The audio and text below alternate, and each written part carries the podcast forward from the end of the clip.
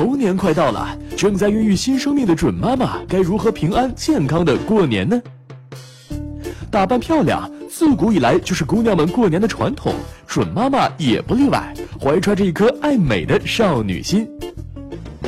漂亮能营造好心情，更有利于宝宝的成长，所以准妈妈必须漂亮。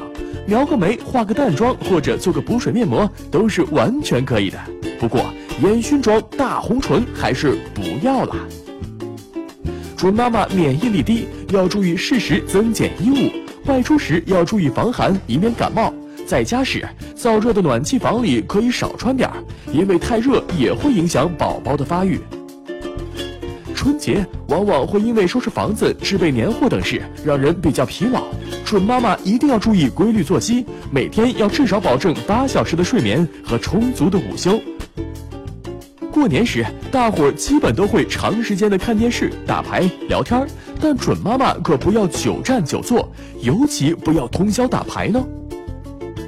长时间保持一个姿势，不但容易阻碍下肢血液循环，加重浮肿和关节疼痛的不适。还可能形成血栓，所以最好隔一至两个小时就活动一下。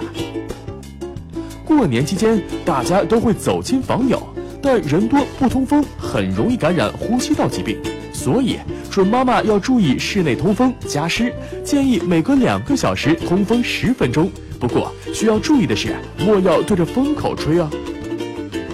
为了宝宝的健康，我们要远离二手烟和吵闹的环境。准妈妈应学会适当表达自己的需求，拒绝二手烟和 KTV 等应酬。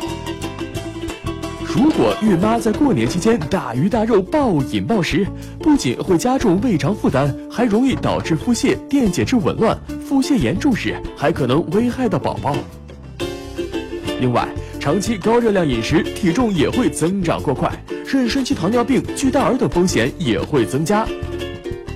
为了自己和宝宝的健康，在饮食上，各位孕妈还要注意少吃或不吃生冷、辛辣刺激和烟熏卤的食物，酒和酒制品也一点都不能沾哦。